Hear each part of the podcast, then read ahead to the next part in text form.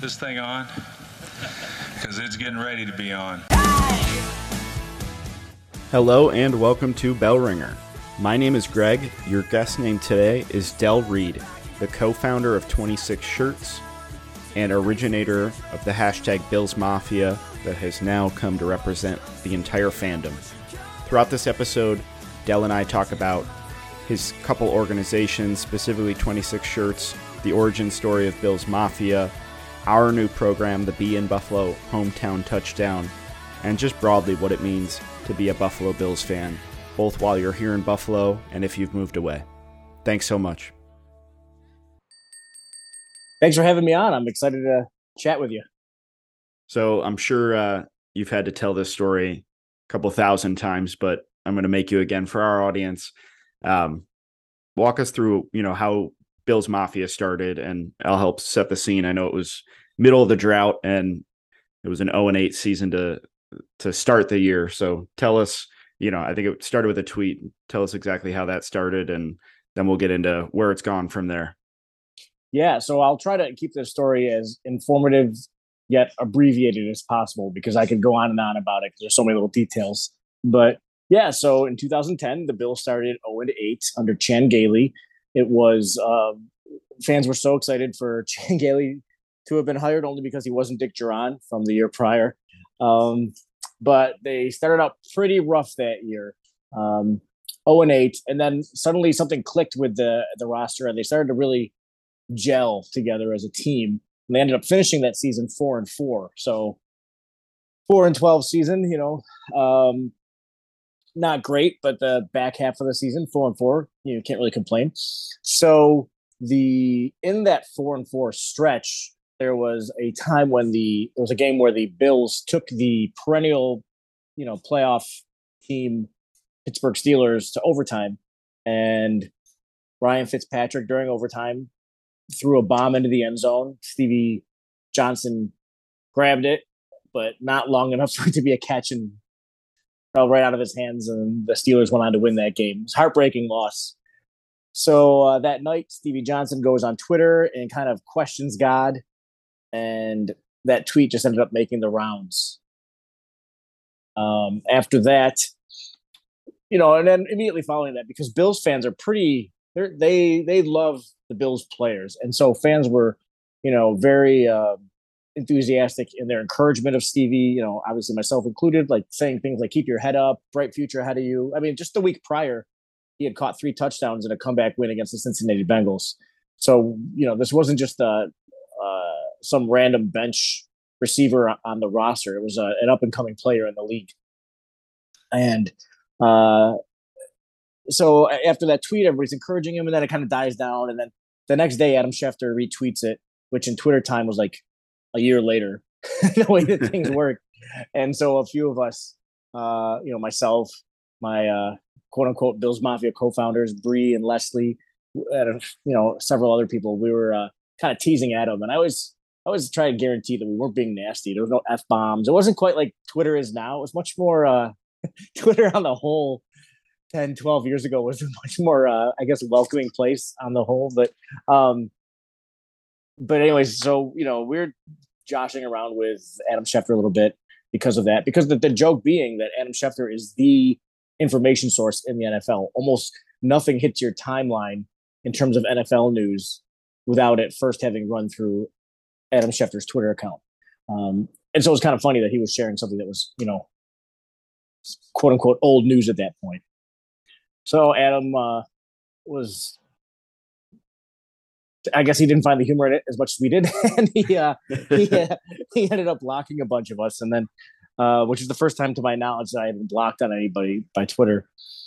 Um, so fast forward about six months, and on a follow Friday leading up to the NFL draft, I, you know, follow Friday was a tradition on Twitter where you would, you know, you would suggest people that you follow to people that follow you.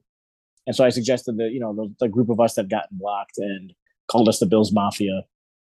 And that seems like a good place to pause, at least a little bit, because I mean, that's a, a lot of words right there. But that's that's where the term came from. Like, are you still blocked by Adam Schefter? I am not. I am not. Uh, you know, some several of my uh, fellow fans over the years campaigned for him to unblock me, and um, so now I get to see all his uh, his informative tweets. yeah, I was gonna say you've gotten obviously some notoriety since then, so he you might be a little bit better on his radar now. yeah, I actually did tweet at him a couple years ago. I said, "Dude, you're blocking me. Changed my life, like literally, because the you know the whole Bills Mafia movement changed my life." Um, and you know he said something nice back like that wasn't me it was all you like very complimentary or whatever but um so that's kind of cool have a little exchange with him so um obviously there's that tweet exchange. Kind of like for for those that don't know we have a lot of people that listen to the podcast kind of across the country that are maybe interested in buffalo but either have never been here or you know moved away. I mean what has bills mafia turned into from a, a joke hashtag to you know at least where you intercede with it? Where is it today? Yeah so um, that term took off fairly quickly so within a, a couple of i mean I, for me it was like a one-off tweet i was making a joke and that was going to be it but it really started to like resonate uh, among Bills fans. And then the you know, a few months later, the the Bills players discovered it, and it started to really grow. And at that point, uh, Bree, who I mentioned a few moments ago, was one of my quote co-founders. Um, I remember he sent me a direct message on Twitter. It's like, should we do something about this? You know, like, so I was like, yeah, sure. Let's, uh, as you'll see, becomes a theme in my life. Uh, let's uh, make a t-shirt. and so we took the Twitter bird and put a red slash on it. And uh, it just kind of like grew from there. People were buying the shirts and wearing them and um, posting pictures of themselves on social media and, and everything. And it just um, grew and grew to the, and, and even with the shirts, we, we didn't want to make any, we weren't, didn't look at this as like a money making opportunity. It was just something where we could show pride as Bills fans. And um, that's kind of been the vibe ever since uh, is that you know it's all about taking pride in your team and getting to know and lifting up other Bills fans. Uh, so I mean, you know, it's Bills fandom is in its in its own right like a culture. The games are almost secondary for for so much of um so many of our fans. And I mean, it's nice when they win. I'm not saying that. I'm not saying the opposite, but um, it's just something that we can really lift each other up. So Bills Mafia became this movement, and all the proceeds from the shirts were going to Roswell Park, which is where I was working at the time. Um, not in the fundraising department; I was a computer programmer. But um, so we were supporting the uh, pediatric cancer uh, section of Roswell through our shirt sales, and then we started doing um, tailgate fundraisers. We called them tweet ups back then. Um, and back then, Bills Mafia tailgate, something completely different than what it might mean to some people now. But the whole goal for this whole um, Bills Mafia thing has been to lift up the community and support the community through because it all happened out of community supporting Stevie Johnson and, and, stuff like that. But just like using this platform that we have uh, as fans to support each other and to support the the community in general. Yeah. So you mentioned obviously, you know, pivot. What do we do with this? Make a T-shirt. Um, I'm sure that rolls pretty nicely into 26 shirts. So tell us the origin story of that, and um, and then we'll get to obviously where you are today and that as well. Yeah. So uh, fast forward a couple years. At this point now, it's 2013, and um, we had done some you know tailgates and different like I guess product fundraisers. I think we did a cell phone case at one point for a local family who was in a tough situation, but nothing really organized. And in October of 2013, somebody reached out to me, asked if I would share a an online random, uh, I'm sorry, an online raffle that uh, he was conducting. He had won a signed Mario Williams jersey, which was a big deal at the time in 2013, and he had won that from Summer Sanders, who is a gold medal Olympic swimmer who's also a Bills fan. And even you know, as big a Bills fan as I am, I'm not really into the memorabilia end of things. Like, and I, some people are. That's that you know, that's totally fine. You know, but that's not really my thing. But I understood the significance of this, you know, this item that he had, and so I asked him about it. I said, like, all right, so what's your story? But he said he was from Olean. Um, he's living in North Carolina now, but um, so what's the story here? Why are you looking to unload this? And he goes on to tell me about how he won this raffle for this jersey, and he was using it to he was selling it uh, as you know, or he, I'm sorry, he won this this jersey. Now he was conducting this raffle um, to raise money for his daughter, who was two years old at the time and had a condition called retinoblastoma, which is basically eye cancer. She had already had one eye removed, and uh, she was having chemotherapy applied directly to the other eye. So I'm reading this guy's story, and my heart's breaking, and I just thought, like, you know, what can I do to help him? And I had the idea to start selling to sell sell some shirts because we had done something recently, like just a, a, month prior, we did something with Kiko Alonso based on him, who was a flash in the pan, you know, exciting player for the Bills back then. Uh, I think we did like the Legend of Kiko shirts, and it was just kind of fun to watch it happen. And we gave the money to a, a local charity and, and stuff. But it was just fun to watch that process happen, checking the sales every day and everything. And so I realized there's something there. And so I said, yeah, absolutely, dude. I will retweet your your raffle. I'm happy to share it. And then next time we sell a special shirt, you know, I'll give you a, a cut of the proceeds. I'll give you the proceeds. I forget what the percentage is that goes towards the shirt, but I was mm-hmm. on your website this morning. I think you're coming up on, you know, from that point to today, 1.5 million donated to charities. Is that right? It's correct. Yeah. So um, it's it's funny. So um, it's not even 26 shirts now. It's we do a one every week. We launch a new two week campaign oh, wow. every week. Um, and we do special editions and we bring back old designs. So it's like 104 shirts, and we do more than shirts. We do hats and and everything. Um, but uh, yeah, it, it's crazy. And so it's it, for most campaigns that we do, it's eight dollars for every shirt that gets sold. There's there's some where we'll do we'll bring back an old design, or maybe it's a really niche special edition, or some of our, our the other merchandise we have on the website, like our Mafia gear and our Charge brand, which is an eight percent donation. But the majority of what we put out there every week is an eight dollar donation. I mean, I've seen you like on other podcasts, not wanting to take too much credit, obviously, as like this lead figure in the Bills Mafia because it is really all about the community. But you know, you as kind of like a, a representative of it. Um, I mean, you had like that Fox Thursday night football feature. Like, what has it meant to you? Like, are there are there moments along this journey that feel like surreal or stand out to you as kind of you know big moments obviously personally for you and then for your companies your your campaigns all that? Yeah greg i would say the entire situation is surreal. Like there's no surreal moments. Like it's all surreal. Um i was a web developer at roswell and when i started this 26 shirts idea after speaking with scott that was the amber's dad who i was talking about with retinoblastoma a moment ago I, I did not have a plan to start a business. I didn't think this was going to be something that was long term. Um, I called it 26 shirts because I was only going to do 26 and that was going to be the end of it. Um, but it just took off so quickly and it's been embraced by uh, Western New York and all the Western New York expats, literally all over the world uh, that are connected through social media.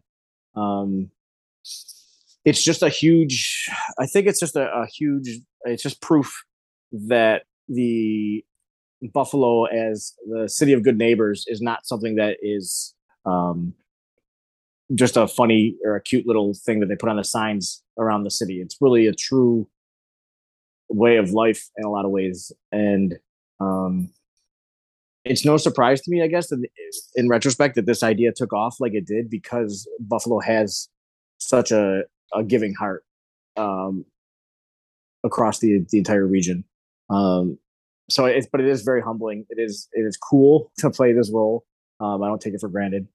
And um, in terms of surreal moments, if I can think of a couple, I mean, we did a shirt, done a few shirts over the years with Thurman Thomas. The first one we did like with him, uh, we actually went out to his house to do a photo shoot, which was kind of weird. You're like on Thurman Thomas's back porch taking pictures. it's kind of, you know, dude, that's that's crazy. We've had the opportunity to work with all kinds of, you know, uh, Bills legends like Jim Kelly and Andre Reed and um, even now, you know, we work with West Herr. West Herr is one of our major sponsors. Um, and, you know, one of their, one of the people they work with is Josh Allen. So literally just today, I'm walking out of my, uh, the front door of my house, walking up to my car to go to work, and a big West Herr truck is going down my street for whatever reason. And right there is Josh Allen on the side of the truck, and he's wearing our shirt that we did with West Herr. It has a 26 shirts logo like right on the, the chest and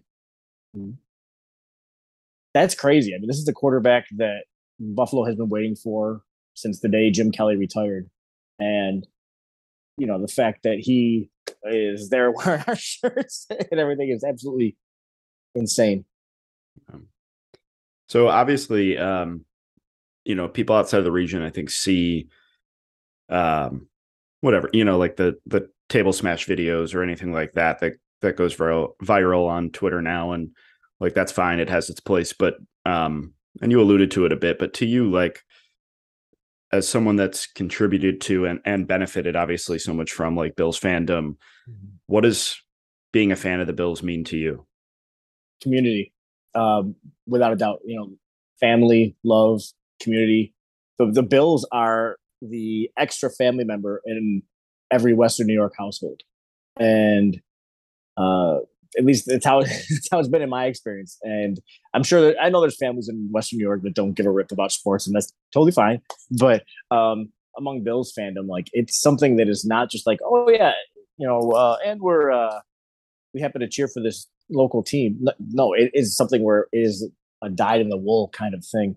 I always make the joke that um, Catholic families will often have a, a framed photo of like the Pope on the wall in their home. And when I was growing up, we had a, a photo of OJ Simpson.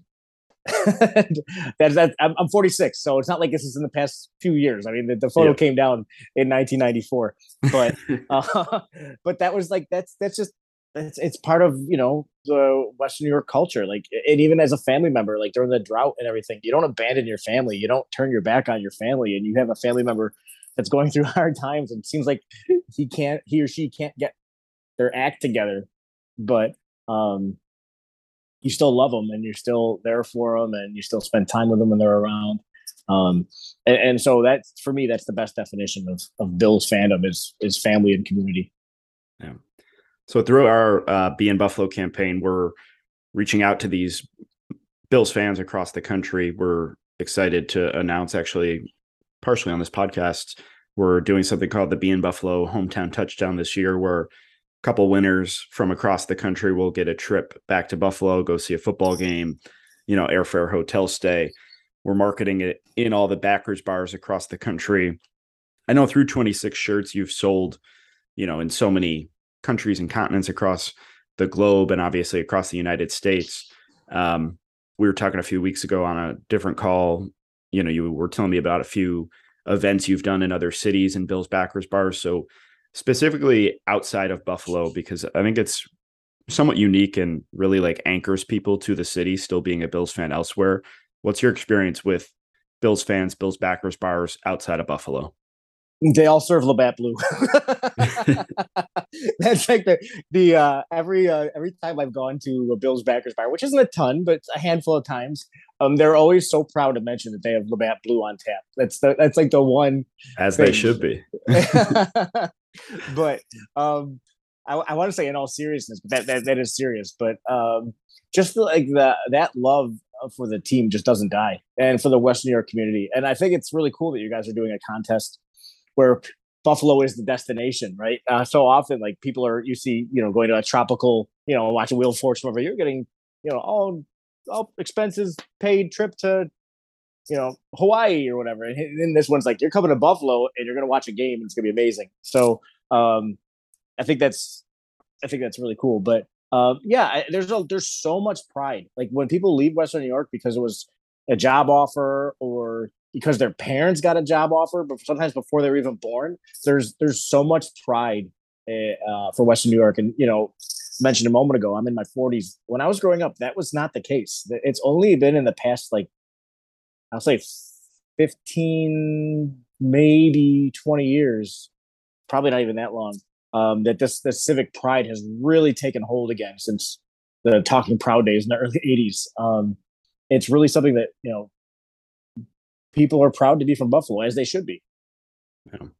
And so we'll be going. I'll be going to DC in uh, early October uh, to have an event at a Bills Backers Bar. I should mention we're bringing some 26 shirts with us, so that'll be super exciting. Um, so we can't have you on without talking at least a little bit about the Bills, maybe selfishly, because um, this is normally like a business leader podcast, and we out, talk about economics and all that stuff. But um, how are you feeling? This is going to launch. We're going to put the push this out on September 7th, so the day before uh, the opener. How do you feel about the team?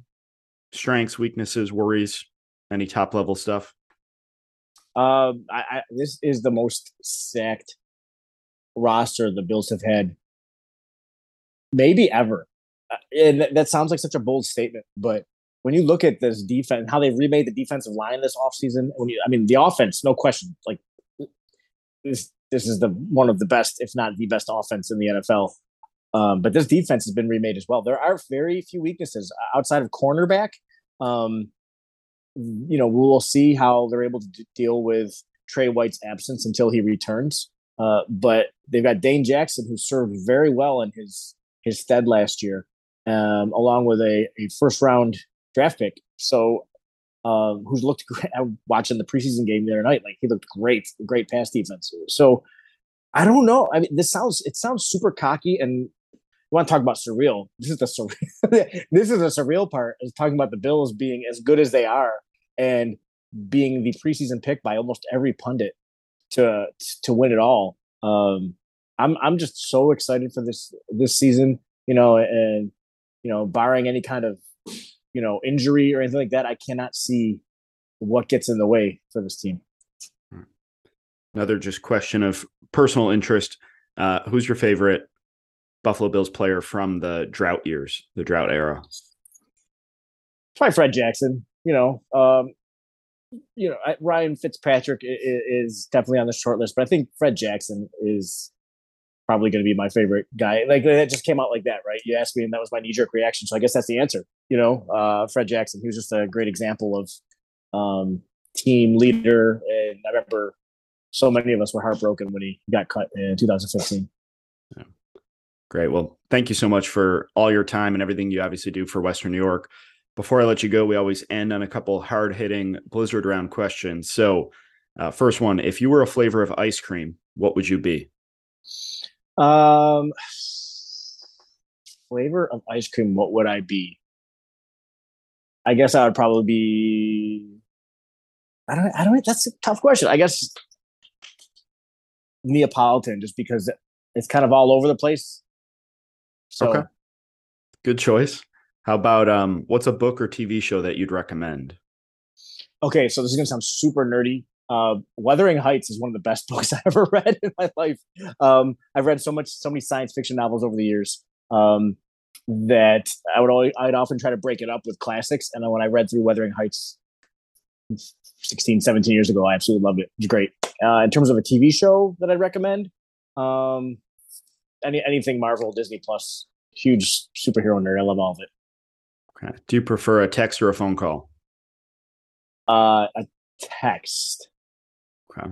Uh, hiking or skiing? Hiking. This one I think is going to be easy. Bills or Sabres?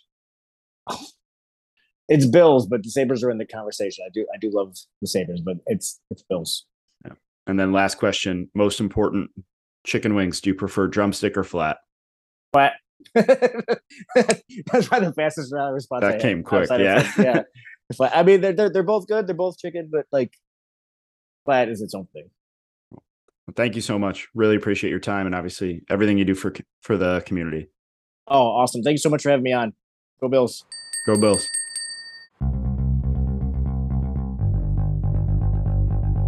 Bellringer is a podcast by Invest Buffalo Niagara, the region's nonprofit, privately funded economic development organization, bringing new jobs for our neighbors and new investment for our neighborhoods.